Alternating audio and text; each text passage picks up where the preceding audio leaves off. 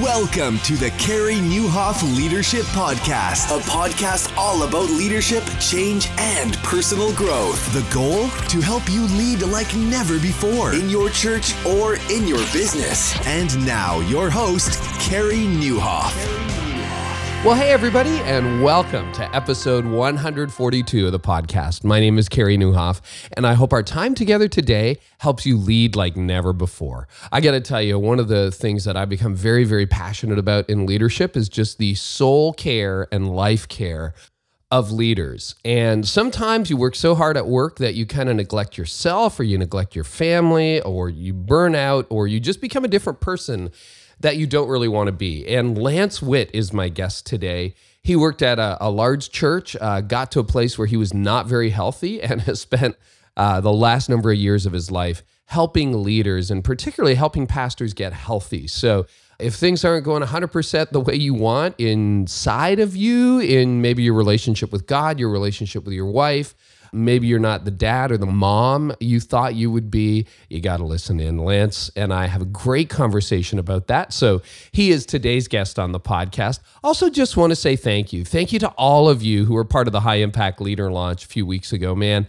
It is so exciting. We have over 2,200 leaders now who have enrolled in the High Impact Leader course, and it's not available right now. Um, but my heart behind that course is basically to get you in a place where you don't get burned out. And not only that, you go to your highest level of impact at work and at home. Um, it's just a whole time energy and priority management system. Uh, the course is closed right now and it's going to be gone for a while. Uh, we may open it up once in a while, very quietly, just for a flash day or two. Hang on for that. But in the meantime, it's gone and uh, it'll be back at New Year's. But I want to thank everybody for making that such a great experience. Also, want to say thank you to those of you who have reached out to our sponsors. Um, I have an incredible team behind this podcast, so it's changing and growing. But did you know it's? I mean, you hear my voice, but you never hear Toby, the producer, who uh, produces all of these episodes, so I can focus on guests. You um, sometimes hear from Sarah Piercy or Leanne Kelly or Holly Beth Singleton. Um, we've also got Kevin Jennings, who's behind the scenes on this team, and Chris Lemma, who did all of my and does all of my web design. Even when the high impact leader launch like crashed everything, those guys sprang into action. Jen Bailey um, is part of the customer support team.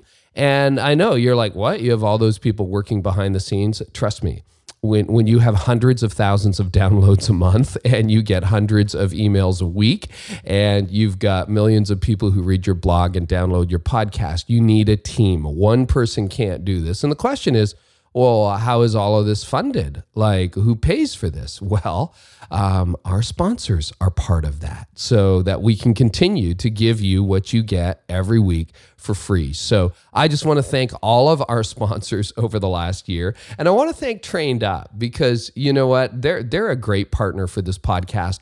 Um, because not only do they help you get this for free every week, but they're going to help you train your volunteers. So if you haven't visited trainedup.church and you love this podcast, will you go over and say hi to those folks? Um, because you probably have a volunteer training issue if you are like 99% of all human beings that work in churches because not all your volunteers come to your training events and and then you know maybe you train everybody but then five new volunteers sign up. How do you onboard them? That's what trainedup.church is designed to solve. And uh, if you head on over there, you'll see what they offer. Um, they actually have done a lot of volunteer training, and you can get their um, prefab package where basically you send your volunteers to their work. Or you can film all of your own training and then they become the portal, almost like an online course where you don't have to set up the software. You don't have to build the website. They do everything for you. Your volunteers can go online and watch you train them. Or you're like, well, all I have is my phone. Like, we don't have any video equipment. Ah, you can rent theirs. Like, they have pre done packages, including script writing. So, I mean, there's so many variations. Trainedup.church, go over and hang out with them. So, uh, guys, I just want to thank you so much. Hey, I am concerned about your soul. So is Lance Witt. Here is my conversation with Lance. Well, it's great to have Lance Witt on the podcast today. Lance, welcome. Thank you so much. It's an honor to be with you. Well, it's a lot of fun. We connected uh, a couple of years ago, and I really, really appreciate the work that you are doing, really with the the soul care and and the personal side of pastors. I've got friends you have worked with and, and many other people I know who have been impacted by your ministry. Tell us how you got into what you're doing right now. Well, first of all, tell us what you're doing and then tell us how you got into it because it's a pretty interesting story. Yeah, so I have a ministry called Replenish, and I always kind of say that it's focused on the soul side of leadership and sort of the mantra I often use for my ministry is we want to help people live well so they can lead well. Mm. And I think the order of that really is important, especially sort of coming out of my own journey where I feel like for a lot of years, my entire focus and sometimes obsession was all around leading, and I didn't spend much time, you know, kind of thinking about how I was living. So, so I've been spending the last decade really um, coming alongside leaders and their teams, trying to help them uh, live and lead from a healthy soul. So, um, the backstory, sort of, of how yeah. I got into this is the the short answer would be I got in a pretty unhealthy place. Okay. And I've been trying to learn how, how to get healthy again. But uh, I was a senior pastor for 20 years. Um, I think very typical of the, the trajectory and journey of a lot of senior pastors. Start off in a small church, medium sized church. And then in 1999, the end of uh, 99, was invited to join the staff at Saddleback Church. And wow. uh, First went there as the pastor of discipleship. Over time, became one of the teaching pastors and the executive pastor over the ministry side of the church, and uh, ended up staying there for about seven years. And and uh, in the early 2000s was when Rick wrote the book uh, Purpose Driven Life. Yes, and as you can imagine, that was a game changer for him and oh, for yeah. our team. There was a tsunami of influence and demands that came his way, and um, and so it was, you know, kind of a crazy season uh, in that season. And um, there were some things in the environment that didn't help. But boy, most of the issues were not external, they were really internal. Mm. And um, stuff that had probably been in, well, I know it had been in my life for a long time. And what happened in those years where my pace of life was out of control is some things began to get revealed about what was going on inside of me. And I didn't understand concepts like living within my limits and right. living with. I mean, you have limits, Lance? Really? I've heard that we maybe have limits and that we should live within them, and actually, God gave them to us. Yeah. So, but I, you know, I, I didn't live with any sense of rhythm. I, I, was pretty driven, I always have been, kind of a classic people pleaser, and hmm. so I, I, sometimes describe those years as I was an alcoholic working at a bar. Um, wow. And, and was not you know helpful. So it was both exhilarating and at the same time um, pretty exhausting. And I finally decided that I needed a change and couldn't stay. And so here I am at age 47, leaving my ministry role there and honestly not sure what I'm going to do. And it was a pretty confusing season. And I remember there was a, a moment when my wife said, You know, I think you need to be open to what God wants to do because He might have something different in this next season.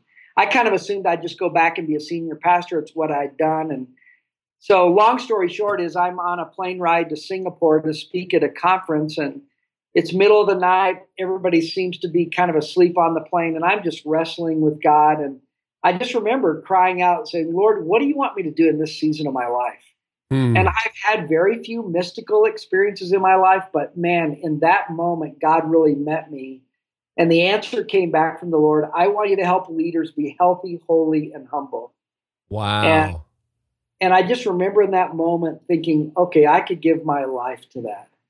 And wow. so for the last decade, I've been on sort of this personal journey to learn again how to live from a healthy soul and then come alongside leaders. And so out of that experience was birthed this idea of replenish to uh, kind of come alongside and help leaders with the personal side of their ministry and life. So was that just like an answer to prayer or like how did that wrestling happen? You or you just like felt a prompting? Yeah, I think honestly it just came out of confusion and somewhat a sense of desperation. Mm-hmm. Um, because obviously here I am 47. I'm kind of thinking like, okay, what am I going to be when I grow up? Right. And it seems like you ought to have that settled. And that's the time that most guys are settling into the, you know, their prime influence and leadership. And here I am in a transition. I'm not even sure what I'm going to do and how I'm going to make a living yeah. what I'm supposed to give myself to. And so it was out of that sort of uh, moment of angst and frustration and confusion that I was wrestling with the Lord. And and that was, you know, not not just a one night experience. That was uh, you know, many weeks of kind of wrestling. But it was in that moment that God met me and gave me a really clear call to what I do today.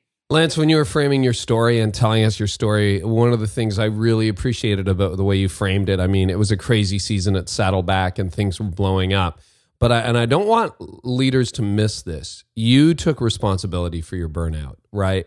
I, I taught, and as somebody who burned out, and for me it was 2006 too. It was a pretty ripe year. I had a couple of other friends who burned out around the yeah. same time. It must have been must have been something in the water. I don't know, exactly. but uh, you know, you could you could I could blame a growing church. I could blame whatever, but at the end of the day, I, it's me. I led myself into an unhealthy place. I allowed things to go unresolved, and again, nothing that would really make the headlines. It was just there was a creep in my soul that just God needed to address and for me, uh, when I couldn't do what I wanted to do anymore, that's what really, really um, forced me into change, right? That's how people change sometimes. It's when the pain associated with the status quo is greater than the pain associated with change. But I love how you took responsibility for that. So thanks for that. Now, interestingly enough, I mean, you've written a book about this, a very, very helpful book called Replenish.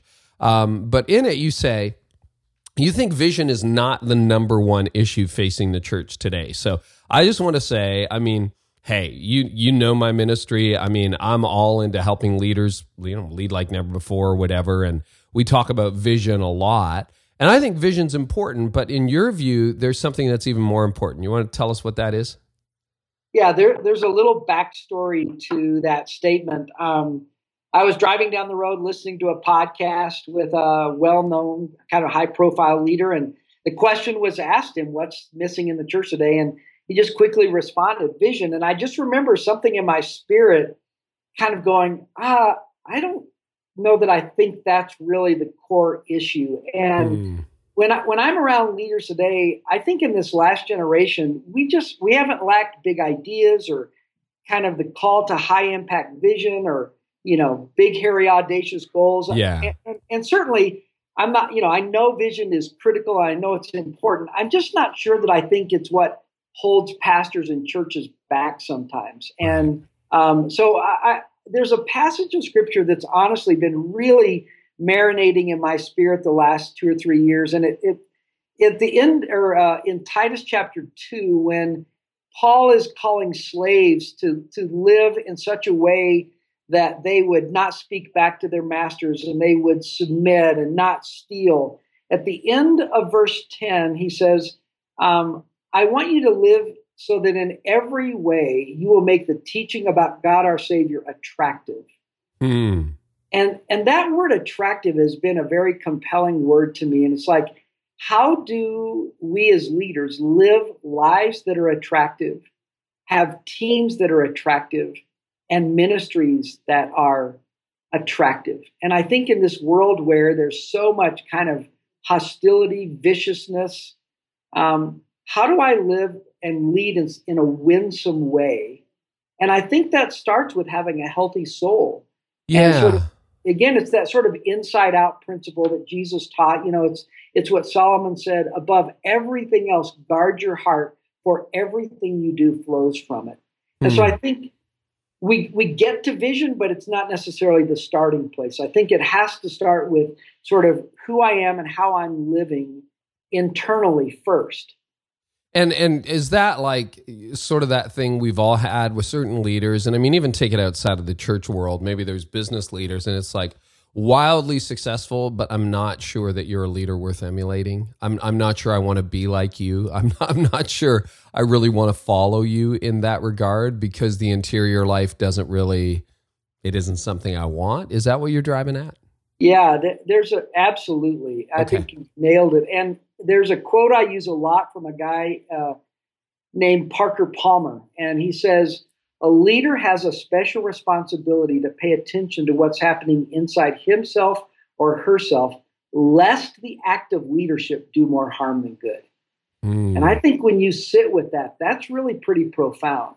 And we've seen it play out, not just in church, but you know, all around us. Yeah, sure.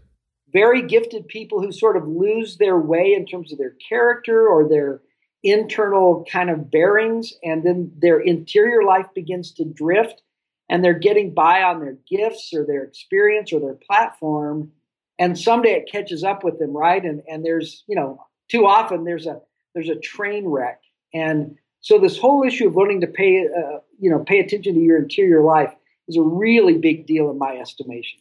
Yeah, I think so. And that's kind of what took you out, and that's what took me out. And again, there doesn't have to be like an affair or stealing money or, you know, any of the classic things that tend to make headlines. It can just be that, you know, for me, it was sort of emotional burnout. It was physical burnout. It was working too many hours. It was like not attending to the things I needed to, really, honestly, in my character. Like just, yeah. you know, in in my husbanding and parenting and just being that I think, you know, I think the ancients called it sanctification. There was some serious work God wanted to do. And it's not like my ministry was garbage. I mean, God used it again and again, but like, it's mm-hmm. like, if I want to take you further, I'm going to have to go deeper, right? That's the kind of thing. And that's true. That's true whether you have a growing ministry, a, a stuck ministry, a declining ministry, a large ministry, small, mid size. I mean, this is kind of just a human issue, isn't it, Lance? Yes, it is. Absolutely. I yeah. think you're right.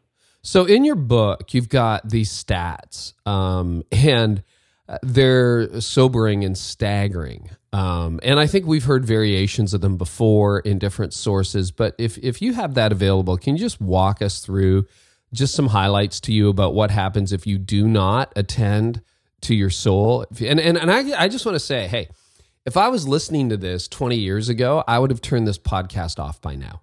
Just I'm being straight up honest. And uh, I don't know whether you were like that before. Yeah, absolutely. Oh, you would have been like a whole bunch of weak guys talking about white soft stuff, like shut up and get on with the leadership. Is that is that your attitude prior to, to yeah, your life change? I sometimes say back then I would have look, looked at this topic and thought this is for underachievers and navel gazers. Yeah, like, yeah. Like, like who has the time for this? When there is a whole world that needs Jesus and when there is so much to, to do and achieve and conquer in Jesus' name, who has time for this? And this was okay. Let's. This is true confession time. I actually looked down on people who talked about this, in part because I didn't respect them. Uh, it was arrogance for sure. It was pride but there were not a lot of people I respected who had led significant things who were talking about that. Was that something that you, I mean, we haven't talked about this. Is that something that you experienced as well? I know for me, that was my sin. That was my poison. Yeah. And I, I would say, first off, I didn't know many people who talked about it. Yeah, that's probably Those true too. I did, I kind of had in this category as either having some sort of bizarre theology or number two, they just weren't leaders. And so yes. you had you had the leaders who were getting it done, and then you had the contemplators who sat and thought about it. Who really and, enjoyed the trees and the shade and weren't accomplishing yeah. anything with their lives. Right. Yep. right. I know. Yep, that's, okay. That's okay. for sure. All right. What I All right. thought. So. True confession time. But here's what's at stake. Here's what's at stake. And it's those stats that you did a great job summarizing. So so walk us through a few that really for those of us who are still listening All right. Yeah. I'm kidding. There's a lot of people well, listening, but you know, um, you know, some of the things we mentioned, and again, these are not current today, but you know, 1,500 pastors a month walking away from ministry. Yeah. 70% of pastors saying, I don't really have a really close friend. Um, you know, high percentage of pastors' wives saying, worst thing that ever happened to our family was we went into ministry. Uh, the number yeah. of people who start out in ministry and retire in ministry, you know, very, very small, you know, 5% yeah. or so. Um, One out of, okay, so l- let's break this down because this is great. 50% of pastors' wives feel that their husband entering ministry was one of the most destructive things ever to happen to their families. Like, whoa. That's right. crazy. And I think there's a time I, I don't. I've, I've, learned enough not to speak for my wife, but I, I I wouldn't say there was ever a point at which she said it was one of the most destructive things that happened to our family. But I think she would look at it going, "This is a toxic combination." Now she feels very differently today, a decade on the other side of my burnout. She's grateful for ministry, grateful uh, that we found a way to thrive in it and to be part of a healthy growing church or you know our, we'll talk about this but our church got healthier but like that is that is staggering and there's a lot of spouses listening to this going uh-huh yeah I feel like w- one of the good pieces of news in this is some of this is beginning to turn around. You know, uh, Barna just did some recent research on the state of pastors and yeah. you know found that actually a higher percentage of men and women pastoring today are more satisfied and are more content in their roles of pastor. Mm. Um, 11% describe themselves as high risk for burnout, which is a little lower than it's been in the past. Yeah. Um, a couple of interesting pieces that they shared too were that um, uh, in, in, comparison to the general public, so the general population, um, pastors struggle more than the general population feeling inadequate with their work. And 75% of pastors said they either sometimes or frequently struggle with mental and emotional exhaustion, mm. uh, which isn't a surprise. I think no. those are sort of hazards of the kind of work that we do. But it does say there's still room for concern here. So there is some improvement. I think churches are getting better at taking care of pastors. Yeah. You know, giving them better salaries, making sure they have decent time off. So I feel like we're we're there's more resources, there's been a little more focus, but I do think there's still a lot to be concerned with. And and I think one of the things that's you know, I've never seen a survey quantify, but it's the tens of thousands of pastors who just feel stuck. Mm. You know, pastoring hasn't turned out like they thought. They're now reaching their 50s and kind of like this realization that, wow, this is probably as good as it's going to get. And yeah. can they find joy and contentment in that faithfulness in whatever assignment they've been given? And so um, I, I think for me, that's a that's a big piece of this conversation. No, I really appreciate that, Lance. And you know, a couple of the other stats before we move on to to some other things that really jumped off the page to me. One out of every ten ministers will actually retire as a minister. So, you know, if you're in seminary, look around your class, ninety percent are not going to do this for the rest of their life. And I would think occasionally that's a calling that was there for a season, but more often than not, it's probably not. It's like the calling was still there. People just couldn't couldn't handle it. And then a third, like 30% of pastors said they had either been in an ongoing affair or had a one time sexual encounter with a parishioner. Wow. Yeah. That's huge. That's yeah, huge. It's mind blowing. And, uh, you know, we know that the issue of pornography among mm-hmm. people in ministry is a huge thing. And so, again, we're not exempt from all those temptations and struggles that exist, you know, in our culture. Yeah. Okay, so those are some of the signs of unhealth and signs of the the problems. Um, so for many leaders, you start out by talking about identity. Um, for a lot of leaders, identity and ministry are intertwined. And again, I would I would say that definitely has been an issue in my life, right? And that whole idea being that if you remove, you know, you are what you do, or you are what you accomplish, or you are whatever you grew, right? Yeah. That, you know, put me on a beach somewhere and say God still loves me, or, or, you know, just, you know, an anonymous life and God still loves me. That's a real challenge for a lot of leaders, particularly driven leaders. Can you explain that? And why do you think this is so pervasive for pastors? Yeah, so I'd say first off, just like you, I'm I'm not exempt. This has been a lifelong battle for me, yeah. and probably yeah. will continue to be. And I've given this a lot of thought, a lot of as it, as it relates to my own life. But I, I think for me, I think a lot of us in ministry carry around a script in our head that's a performance script, and. Mm-hmm you know, I can look back now and sort of articulate the script I've carried for so many years. And the script really is hey, work hard, be responsible, get results.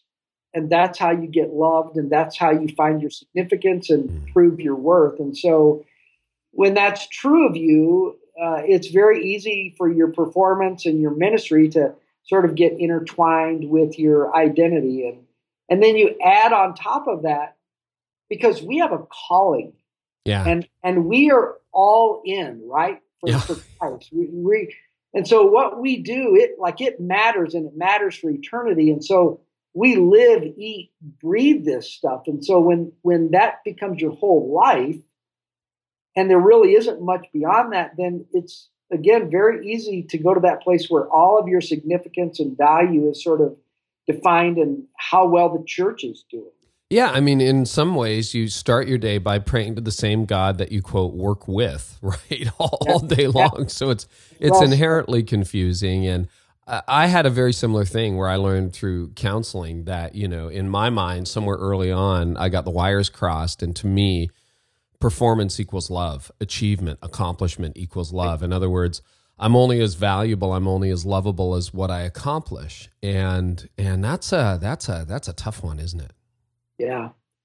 And I, I think the, you know, this whole issue too that we've lived in in this last generation that has a lot of upside, which is the church having a lot of impact and, you know, being fruitful and, and growing.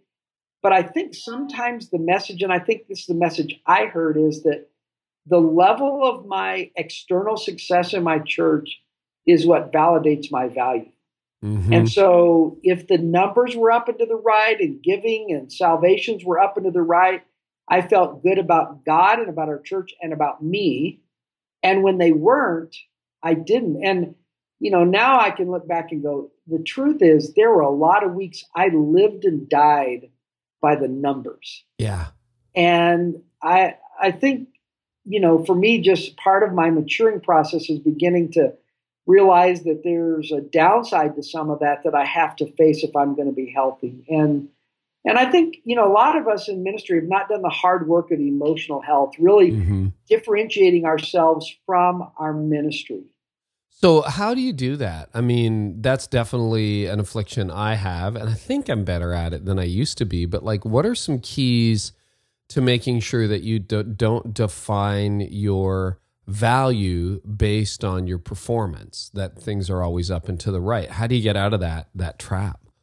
I think one is you gotta you know sort of identify this. I think there's just something powerful in just naming it and labeling it mm. and being aware of it. Um, i think another piece for me has been you have to slow down enough to create some space in your life that the voice that you hear is the voice of your heavenly Father who delights in you just because you're his kid, mm. and not all the voices that tell me to just strive harder and achieve more and be a more effective leader.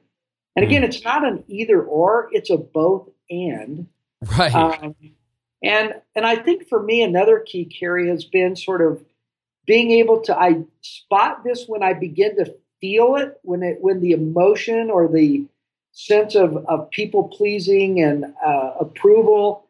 When that when i begin to notice it and like i can head it off at the pass quicker than i used to. Right. it still rears its head but i've been i think this last 10 years i've done a lot of the spade work of trying to really identify it and then know how to sort of redirect that in a healthy way well, and one of the challenges might be is, you know, we have far more ways of measuring things than we did two decades ago. I mean, if you have any kind of online presence, I mean, you know, I always say the internet doesn't lie. You can tell whether a blog post caught on or whether it didn't, whether a sermon got downloaded, whether it didn't get downloaded whether an episode did well or didn't do well on a podcast like this. And I, I, mean, there there are studies out there about what those stats do to our brains, particularly when they're accessible. And I mean, it releases like chemicals in you, right. uh, positively or negatively. Um, what do you do? You just stop checking your stats? Do you just pray about them? Like, how how do you how do you handle that? Is is like yeah. i think awareness is key but like i find myself praying about it and going god i know i'm not my numbers. I know i'm not my numbers but i still want my numbers to go up and to the right. Does that make sense? Yeah and i and, and i you know i think that's a very valid point and i don't think we you know pull back and we never check our numbers.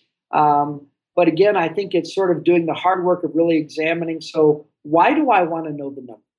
Right what what's really the driver behind that? And um, and I think really kind of having you know doing that spade work of examining your own motives and what's really driving you because um, again it could be very healthy but it could also be unhealthy. Um, and I think here's another thing I would just say to people. Give yourself permission that this is going to be a long journey. Yeah, uh, yeah. And, and, that's okay. Hmm. and to be okay with that. Uh, I do feel like it's really super important though for people to deal with this because here's what's true. and I'm a lot older than you. I'm 58, and so I get yeah, I know that I've got a lot more ministry in the rearview mirror than I do in the windshield, and so. Mm. When you get to be my age, you have a little bit more of the sense of the clock ticking, you know, in your life.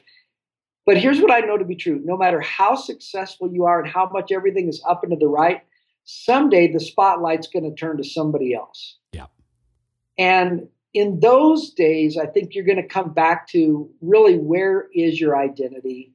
Where did you find your value? And one of the passages that's been my favorite the last few years, uh, Deuteronomy 30, the end of the chapter has these six words that have kind of become an anchor for me. And it's these six words For the Lord is your life. Mm. And I good. Keep coming back to it's not my it's not my ministry, it's not my church, it's not, you know, the number of blog posts. It the Lord is my life. And if I can keep kind of leaning into that, coming back to that, I think that helps me with that identity issue. It's almost like a confession isn't it? It's almost like yeah. you you get there, and I'm I'm with you. You know, I turned 50 a couple years ago, and you know, my verse around that time was, "I must decrease and Christ must increase." Right? It's just that sense that it's not just what I do; it's it's what other leaders do, and I try to remind myself on a regular basis now. Lance, I'm turning this into a counseling session. Okay, just so you know. Um, I, I, I, try to remind myself, hey, one day, you know, people are going to stop reading. One day, people are going to stop listening. One day, nobody's going to call. One day, you know, people, it, it'll, it'll just go away. And I'm trying to prepare myself to be just fine with that. Is that healthy? We've been, yeah. And I think if we've been making our major pursuit kind of that connection to Christ, our mm. authentic, ongoing, if if the relationship is strong, I think we can survive whatever vocational transition comes in our life. Yeah, especially if because you you know I think it was actually Rick Warren who said never place your identity in anything that can be taken away from you. Yeah. That's yeah. a that's a really powerful truth because I mean it could even be family. It's like my kids are my life or my wife is my life or you know, my money is my life or whatever. Well, no, all that can be taken away from you. Case of Job. Yeah, sure. You know, the Lord will not be taken away from you, but I love that that the Lord is your life. and it's very very true. We all believe that in our head, but do we do we do we believe it? Um, so you you know leaders I have so many leaders who tell me Lance it's almost impossible for them to turn off like to take a Sabbath or to even shut down in the evening and I mean it's beyond the phones okay so turn your phone off right. throw it in the garbage you know drown it whatever your mind doesn't turn off. Like there is no rest for a lot of leaders. In your view, what is behind that? Well, I think on the on the positive side, what's behind that is that we love what we do. Hmm. And I often, when I'm teaching about burnout, I'll often talk about that a season of blessing is actually the starting place for burnout. Mm. You know, hmm. think of Exodus 18 when Mo when Jethro comes to Moses and he goes to with him to work and watches what he does all day and he goes, This is nuts. And you're going to wear out yourself and the people. And it was a season of incredible leadership influence and blessing. And so I think part of this is, gosh, what we get to do, it matters and we love it and we're called and we see people's lives get changed. And and then I think, you know, for a lot of us, we have a really strong work ethic. Yeah. And so, you know, you you put strong work ethic with a lot of passion and love for what you do, and that's a great recipe for for never unplugging. And um, so I think, but but I think also part of what's behind that is that sometimes our strong work ethic turns into drivenness. Mm-hmm. And you know that's really part of my story is that I I worked all the time and and and that ended me up in kind of an unhealthy spot. And so I think sometimes some of that drive and our excessive busyness, you know, it can be tied to people pleasing and everybody else's expectations. But there's also an internal sort of just drive in my life. And so I when, when you when you ask that, I kind of think of a couple of things. One, one is I don't know if you've ever read Henry Cloud's book boundaries for leaders. But one of his mm-hmm. statements I love is he says, You are ridiculously in charge of your life. yeah. And each of us really, we can and we should make those decisions about unplugging and finding a Sabbath. And I think part of it goes back to having this conviction about really what is God's intent for how I live. Um, you know, Dallas Willard used to talk about that your soul is like a stream of water. And even though you didn't create your soul, he says, you're the keeper of the stream. Mm.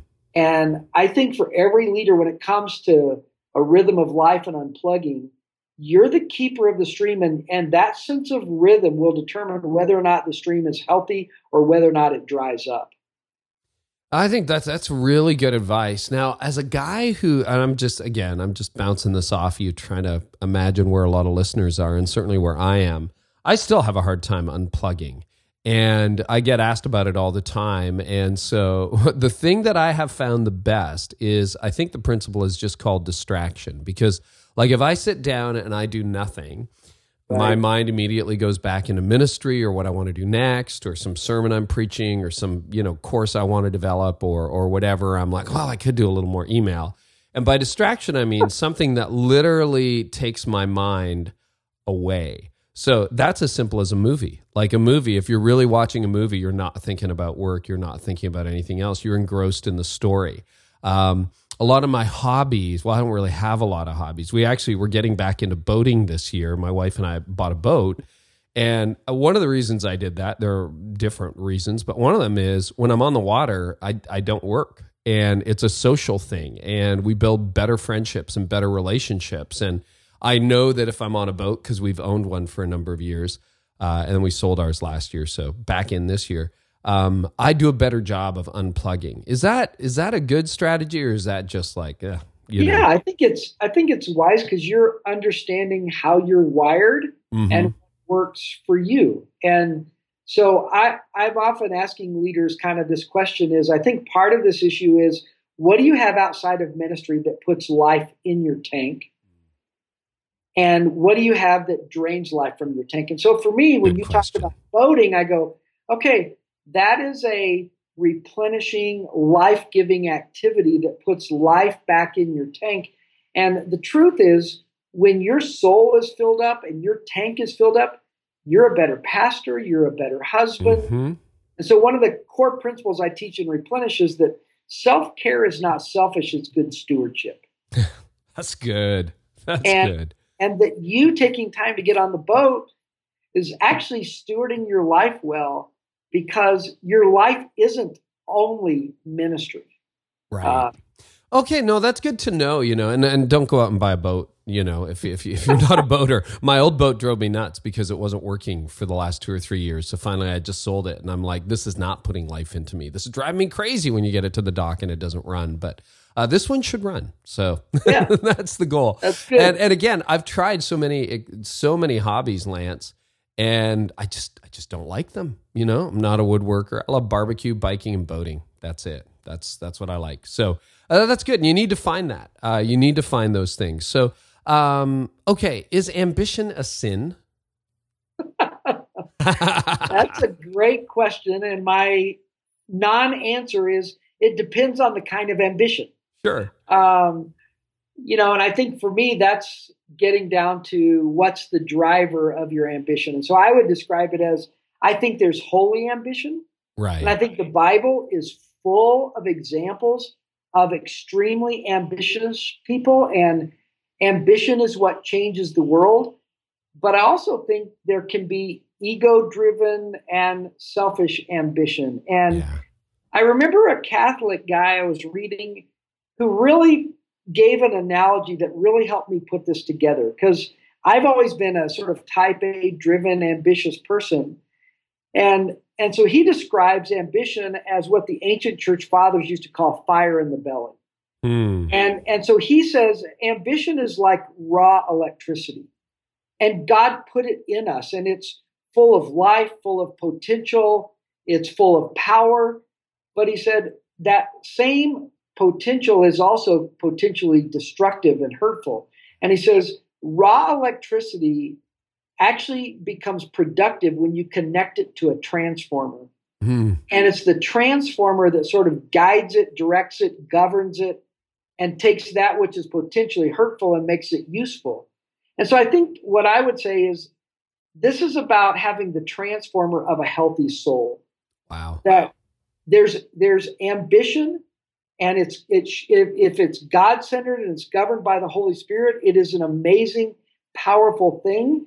But if i don't have the transformer of a healthy soul which means i think it's god centered it's humble it's not finding my value in what i achieve that when i have that healthy transformer now my ambition really can be god directed mm-hmm.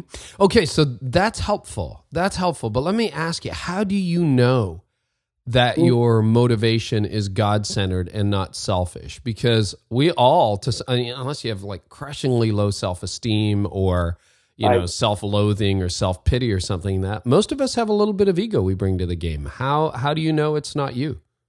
Well, I think that's a great question, and I don't think there's a simple answer because here's how I would sure. describe. It. I think our motives and our ambition is sort of this hairball of of God motives and self directive motives. Yeah. And there's a mixture of both, right? Yeah. Um, but I do think, one, again, for me, this has been part of the value of learning the practice of solitude and some quiet and silence, is allowing the Holy Spirit to kind of probe around on. So, Lance, really, why do you want to do that? What's what's behind that? And so, beginning to ask some of those questions about what drives it. And sometimes I don't fully know that I know the, the complete answer. Yeah. But I know it's healthy for me to wrestle with it.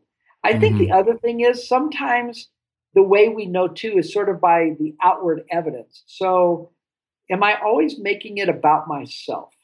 Right. Um, you know, I often say in in selfish ambition environments, there's often not much prayer mm. because prayer is, you know, I, I, that's usually done in secret and in quiet, and so it's not about me.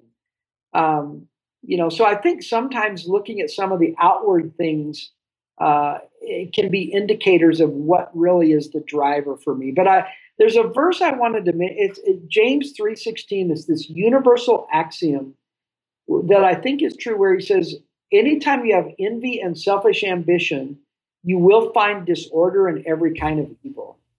And we we've seen that. I've seen that played out in my own ministry where my ambition and my ego gets in the way and it creates dysfunction in the team. It becomes the elephant in the room that nobody, you know, really addresses. And so I do think it's worth wrestling with. And again, it's not clean, it's not black and white, but I do think it's an issue that's worth every leader, it's worth them kind of wrestling this one to the ground. You know what? I want um, to link to that scripture in the show notes because I know that scripture very well because I was reading it in my devotions. I think this was just prior to the year that I burned out. Mm. And, you know, sometimes you read the scripture and sometimes the scripture reads you. And yeah. when I saw that, you know, where, wherever there is selfish ambition, there's every kind of evil and discord. I just, the Holy, you know, God literally convicted me. Hey, that's you. And the average person, I think, looking on the outside in, wouldn't have called it that way, but I knew it was true. And literally, I went back to that passage day after day after day, and I would not let it go until it didn't own me anymore. So I'm gonna I'm gonna link to that in the show notes. And yeah, it's been a, it's been a big part of my journey. I would huge. say that the coming out of Saddleback, the number one thing that the Holy Spirit shined the spotlight on in my life was this issue. And hmm. again, I think in ministry, and uh, this sounds darker than I think it actually is, but we know how to cloak selfish ambition in God talk. Sure, we do. Really, when you peel it back, I think what the Holy Spirit exposed in my life is that often what really was the driver was about my need for significance and affirmation more than it really was God and His glory and the building this beautiful thing called the Bride of Christ. So, um, so anyway, kind of a painful journey for me, but honestly, a a healthy one as well. Well, and you know the other the other thing too, I think it's a question of what can God trust you with. And at the time, I was leading yeah. something much much smaller than what I'm doing now, whether that was in the church or even like this wasn't even a, a thought, doing a podcast or blog or speaking or that sort of thing. But I, I think, you know, not that I handle it perfectly, but I think it would have been a very, very different story. And God had to break me before he could do this. Does it make any sense? Absolutely. And I, I think a lot of us have that similar journey where we have to go through some pain and God stripping some things away and some humbling yeah. for us to sort of really get this. Well, this is good, man. Okay, keep uh, keep hitting us gently, Lance. All right. Uh, isolation, adrenaline addiction, the need for approval. You're pretty relentless in your approach with pastors. I mean, I think I think that owns a lot of us, right? We get isolated. Um, I wonder sometimes if I'm still addicted to adrenaline. You know, I like it when I'm a little bit too busy to handle. And then the need for approval, this idea, whether that's from people or just your stats or whatever, you call out a lot of what I would almost think are occupational hazards for leaders. Um, talk more about them and why they're a trap. Yeah.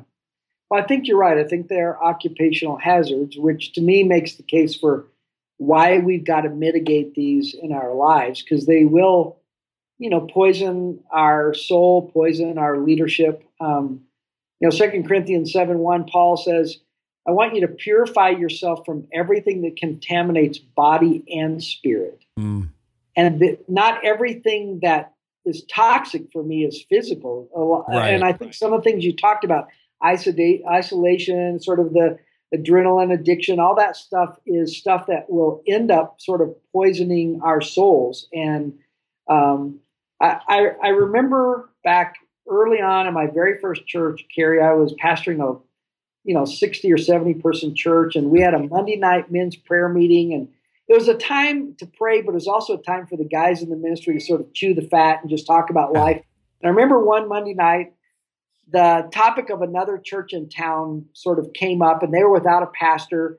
And one of the guys in our group just said, Hey, I'm thinking about applying. I can't imagine a better job, get a full time salary for a part time, you know, job of being a pastor. so, and, and I and I know this guy. It really w- was just kind of good natured banter. Right. But I could take you back, and I would probably have been maybe 24 at the time. Right. And I could take you back to that room on that couch where I was sitting. And I remember word for word what I thought when that guy said that. And what I thought was, I'll show you guys. Mm. I'll work harder.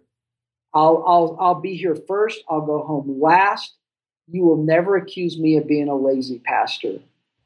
And what happened in my soul, this drive to somehow get validated by these guys and make sure they thought I was you know, a, a, a, good pastor ended up doing damage to my own soul, doing damage to my family and my marriage, and um, and it became toxic for mm. me. And so um, that for me is sort of that, you know, as you said, sort of the ugly underbelly.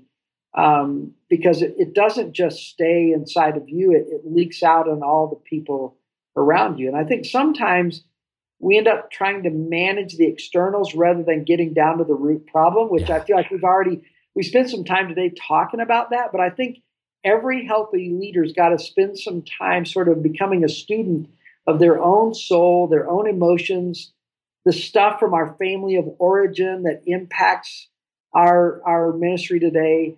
And we got to we have to lean into that stuff because it does play out in how I lead my church, how I shepherd my team, and Mhm. uh, and, and it's and it's humble to lean in because some stuff gets revealed and exposed that we'd rather not confront. Oh, totally. Now you work with literally hundreds, probably thousands of pastors uh, over the last decade, and a lot of them one on one, right? So this is this is kind of your everyday these days, and you see people come in in this condition, and I think a lot of us as leaders, regardless of the title, position we hold, size of church we are involved in, uh, you've named some stuff here that that maybe makes us feel a little uncomfortable and a little alarmed. How do you begin the undoing or the reconstruction of this negative stuff that we all struggle with?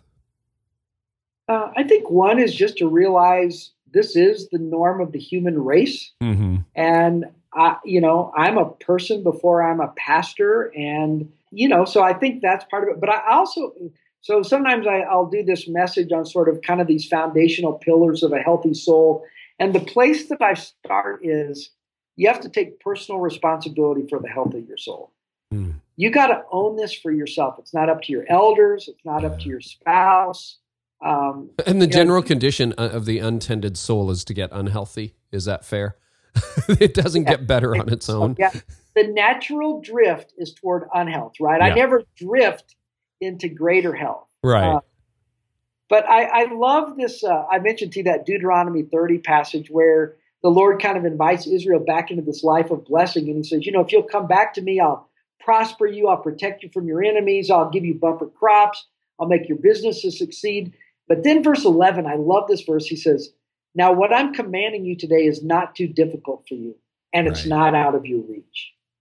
And to me, what that verse says is like, this is accessible to you and has nothing to do with the size of your church or whether or not you've spe- spoken at a conference or published a book. It has nothing to do with that. And um, and I, so, if, if you don't mind, I- I've got this. Uh, Go ahead. Story of, gosh, uh, um, so again, in my last days there at Saddleback, it, it was I was in a pretty unhealthy place, and the the place that it really played out the ugliest was at home.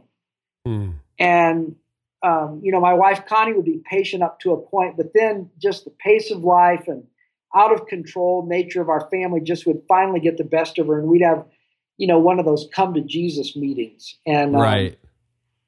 and you know, we had this script we went through pretty much every time, which was kind of like, you know, you're never here. The kids don't get the time they need with you. I don't see you much. Even when you're here, you're not really here. You're always checked out. You're always you work all the time, and and I would always kind of play my victim card, which would be, hey, babe, you know, you just don't understand. This is my ministry, and and this is just for a season, but it's going to get better. And in one of our most intense arguments, one day she looked at me and said, There's always a reason or a season why you can't be who you're supposed to be. Wow. And and she was, you know, I mean, she was right. And I think that was for me a beginning point of going, I am who I am because of decisions I've been making. wow. and and I have to own the health of my own soul. And so I think it starts with you you you are the keeper of the stream of your soul. Hmm. I'm not I'm not a victim when it comes to this. Yeah, the church didn't do this to you. The elders didn't do this to you. The staff, your boss, nobody did this to you. You did this to you. I did this to me. And the Hmm. path to health begins by owning it. And then I think becoming a student of your own soul and your interior life. So here's a question. And I do get this question quite a bit from leaders when I meet with them one on one or in groups. I had it yesterday actually for a group I was teaching in Toronto. And and they said, "Okay, I want a new day." And I wasn't talking particularly about soul care, but I mean any change you want to make, you're you're basically part of an ecosystem in your church, right? Like they expect you. You're on call 24/7 whether that's healthy or not. And there's some light bulbs going on. Leaders are saying, "Okay, I'm going to take responsibility. I'm going to take time off. I'm going to, you know, set up some boundaries." But like how do you reteach a church to respect the new you? Yeah. Well, I I do think if you want to make a radical change, a lot of times you're not going to tweak your way into that. Yeah. You know, you're not going to make the one degree shift. If you're going to make a fairly radical change, it's going to take a radical shift. And you probably have to declare a bit of a new day. And then I think here's the other thing you just start modeling Hmm. you start living it, you start owning it. And again, know that you're going to disappoint some people because you've had a, I always say you've, you've had a social contract with your church Yeah. about how things function, right? And Yep. one of those social contracts is you're always available. Right. And if now you change the rules, you can expect there to be a little bit of angst and frustration. And so I think one, you've got to start modeling it and then trying to bring people along in your church so they get it. Start with yourself and your family and your team and begin to live it out there and then slowly begin to kind of get this out through the whole congregation. Um, but just, but again, it doesn't happen overnight and you got to be smart about change management. But I think it starts with you. I think that's really good advice. And maybe, you know, let me bounce this off you. I'll tell leaders, you know, obviously it starts with your family and so on. But maybe maybe you want to start if you have a good elder team with your elder team or your staff or your executive team or your associate or you know in a small church, large church, whatever that looks like. What do you think? Like would you would you start there? A- absolutely. And, and again, I wouldn't start with sort of just declaring all the changes.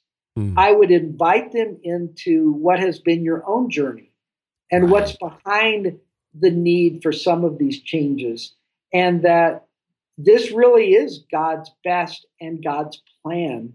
Um, and so I think, again, sort of just yeah. being that wise shepherd to know how to do that, you're going to disappoint some people. Yeah. Not everyone's going to get it and and don't blame them. Own it. Just say, "You know what? I've let myself get unhealthy and I want to be healthier and as a result, you know, can you guys help me? I would love to be able to um to just get better and these are some of the boundaries. The other thing that I think frustrates a lot of leaders, Lance, and I'd love for you to comment on this, is they're like, well, okay, I've got a new day and Friday's my day off. Actually, I just answered this by email a couple couple days ago. Friday's my day off, Saturday's my day off. But like people keep texting me and people keep calling me. Like nobody respects that that's my day off. Any thoughts on that? Um, yeah, I think one is again, you're ridiculously in charge of your life. You mm-hmm. you know, you you can turn off your notifications, you can turn off your phone if you want, and and so I, I think first off, it's it starts with you because it's never going to be perfect, and there's always going to be stuff that that crops up, and people are going to people have to learn also how to respect it. Um, I think this also goes to secondly, you beginning to help create a new culture where we mutually respect that, mm-hmm. where I respect your Sabbath and I don't call you when you're in the evenings having time with your family. Um, right. Um, and so it takes a little bit of time, but I've seen some churches really make significant shifts to where now this stuff is in the DNA of how they do staff life. But and it takes a little while. It does. It totally does. And and I always think just because they called doesn't mean you have to answer right? And that that took a long time for me to figure out because I just felt guilty all the time. And then just call them back the next day and say, "Hey, I'm so sorry. Yesterday I was with my family. How can I help you?" Yep. And that's okay. Okay. Absolutely. Well, this is good. I want to talk about Sabbath before we're done, just quickly, because okay. I think most leaders do a terrible job of it. A lot of them do. I do. Let me put it this way: driven leaders do a bad job of it. Fair enough. Um, yes. And and so, what are some keys to taking a Sabbath? We talked about distraction. Not everyone's going to buy a boat. Not everybody should buy a boat. But, like, what are some other principles at work? All right. So, before I give you something on that, let me, I think, back up just a bit because I do think your own theological conviction about this is the foundation. Because if if you believe this is just kind of a nice idea, and I remember when I was when the when the pace of my life was out of control and and I you know and I was excessively busy and running on empty and someone would talk about Sabbath I go oh that just sounds nice sounds refreshing to have a a day like that which is way different than you believing this is actually a biblical command right and it is core to my spiritual formation hmm. that's a totally different place to start from because here's what I know about me because of the external demands and the internal nature of being driven, the gravitational pull of busyness will always win in my life. Yeah. If I don't have a sense of conviction. So I think you got to put a bit of a stake in the ground Good. around this because if if I don't do that, I'll never kind of it'll never win in my life. So, having Good. said that, I'd say on the practical side, I think one of the biggest things that never gets talked about much is the whole issue of in order to do Sabbath well, you have to prepare. Hmm. I think about all those families in Israel, when they practiced Sabbath, there were things that had to be done ahead of time so they could actually unplug. They had chores and animals to feed and stuff to prepare at home so they could actually enjoy Sabbath. And so the two biggest things I've done that help me prepare are number one is um, I get it on my calendar. And so, because I travel so much, my Sabbath isn't always the same day. But if you looked at my calendar for the next year out, Sabbath is on there. And and the second thing, it helps for me to call it Sabbath. Mm. That's something different for me than just day off. Okay. Um, so I think preparing, and for some, I'd say to a lot of pastors who are listening to this, you need to have a really honest conversation with your family and your spouse about what it would look like for you guys to actually honor this and and build this into your life depending on the season of your life and kids at home kids not at home it may need to look different but again if you start with this theological conviction then you go okay we're going to figure it out this is a biblical command and we're going to do it Okay, so can can I ask you? And again, this is descriptive, not prescriptive. Yeah. Not that you should go and do it. What does a Sabbath often look like for you these days, Lance? Yeah. So um, for me, Sabbath, I'm I'm an early riser. I'm up before Connie, and so um, Sabbath begins for me by I go and get a candle. Mm. And I put it on the corner of our island and I light the candle. And The Jews do this thing called Havdalah, where they light a candle to remind them that this day is different than Hmm. the rest.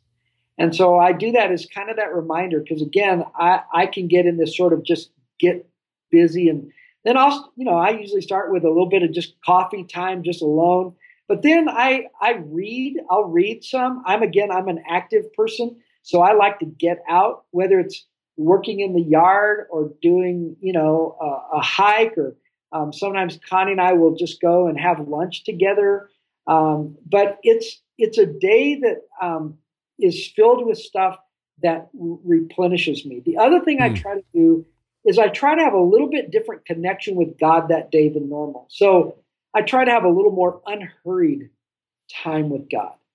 Um, so you know the Bible talks about the Sabbath being as unto the Lord, and so I think this, and I'm kind of ashamed this didn't dawn on me till just the last year or so, but one day it just kind of dawned on me like, oh, I think one of the reasons God gave me Sabbath is not just so that I could rest, but honestly, so He and I could have quality time together. Like it was like God built in a structure and a system to go, I want to make sure you and I get a little more than just a quick connection in the morning and prayer a little bit throughout the day, but like we have a little bit more quality, unhurried time together. And so I try to like linger over scripture a little bit more. Um, I love good worship music, and so I'll sit with that a little bit more during that day than normal. Um, but it's not a, you know, it's not for me a day to just sit and do nothing. Um, like you, it's it's an active day, but it's stuff that fills me up. And people say, well, how do you know what's work and what's not work? And that's, of course, where the Jews got into trouble, right? Is trying to define all that. And I always try to just use this simple principle.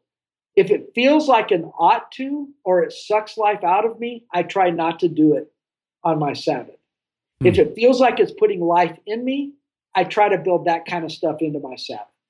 Wow. You know that that is actually one of the better if not the best explanation I've heard of just in very practical terms. And as somebody who's always struggled with Sabbath, like truly Sabbath, that that's very convicting and extremely helpful and I love the way your day starts and I I love that it is not a retreat from, it's an advance into, right? It's an advance into your relationship with God, an advance into life. Um, that's that's great, Lance. Man, Well, let me, can yeah, I say one thing you, about you can say whatever you want. there's a guy, a friend of mine. He he's a business guy in Atlanta, young f- family, and so he's in a different season. But they have figured out for their young family with kids at home, what they do is he's a morning person. So his wife gives him the gift of Saturday morning to do whatever he wants, whether it's go play golf with a buddy, have breakfast, whatever. But he that's his time to fill his tank. He comes home at lunch and they hand off the kids and now the afternoon is his wife's time to do whatever she wants.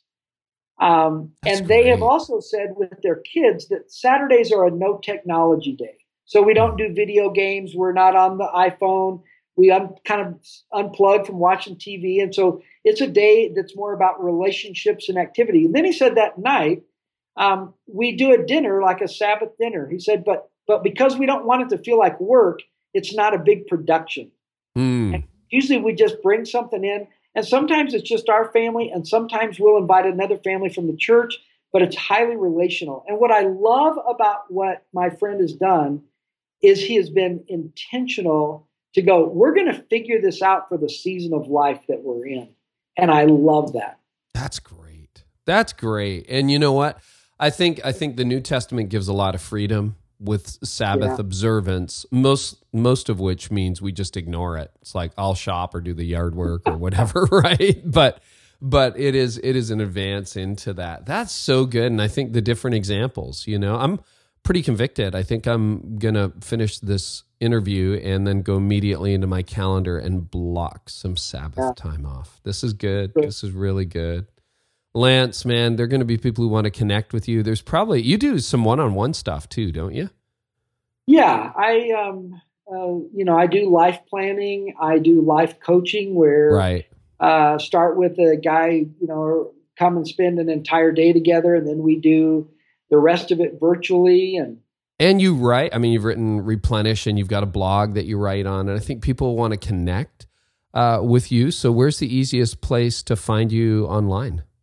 yeah, um, replenish.net is uh, the simplest place to, um, you know, kind of connect with with my website, and then I also have lancewitt.com, uh, and so. Um, and then on Twitter, you you know, it's replenish me or Lance underscore witt, and so um, either of those would be be fine too. So thank you.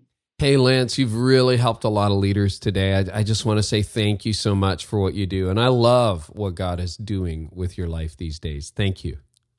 Thank you, Carey. It's an honor, uh, and thank you for what you're doing to bless the body of Christ. It's it's amazing. It's a joy. Most days, I just can't believe I get to do this. So, thank you, Lance. Thank you.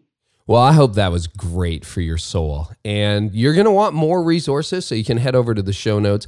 Every week, I get people like, Where are the show notes? Go to leadlikeneverbefore.com, click blog, or use the little search thing. Uh, there's a little search window up at the top, right? Just type in Lance Witt and you will find them. Or you can go straight to careynieuwhof.com slash episode 142. careynieuwhof.com slash episode 142.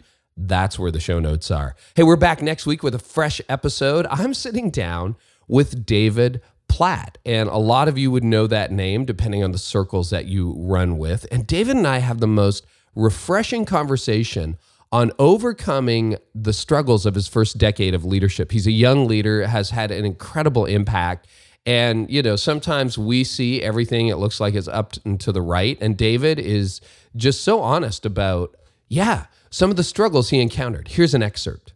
yeah, just to be totally vulnerable, like it, it led to some discord between some staff that ended up those staff ended up not continuing on there. So that that again, that was part of the painful part. But so Sure. what we did to get out of it um, was with leader like we I, we tried to work through how can we kind of keep everybody in place and and create structures, but it just wasn't working. And so ended up so with with new leadership and so it was like okay what are the non-negotiable foundations we need to set up in this structure Well, thanks again to trainedup.church for um, making sure this is possible. Also to past sponsors like the Unstuck Group. If your church is stuck, get it unstuck. And hey, if you haven't gone back and listened to Tony Morgan, episode 140, um, he talks all about the life cycle of the church and make sure that uh, you figure out where your church is at. And they've even got a free assessment for you to take as well. So drop back a couple episodes and listen there. So you can do that. Hey, if you haven't subscribed to this podcast, would you do it? Wherever you listen on iTunes or wherever you get your podcast, Stitcher, TuneIn Radio, Google Play, wherever,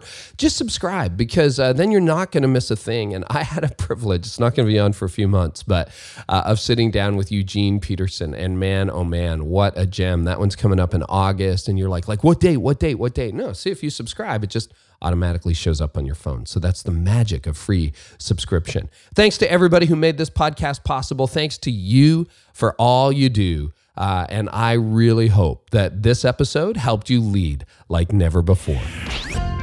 You've been listening to the Carey Nieuwhof Leadership Podcast.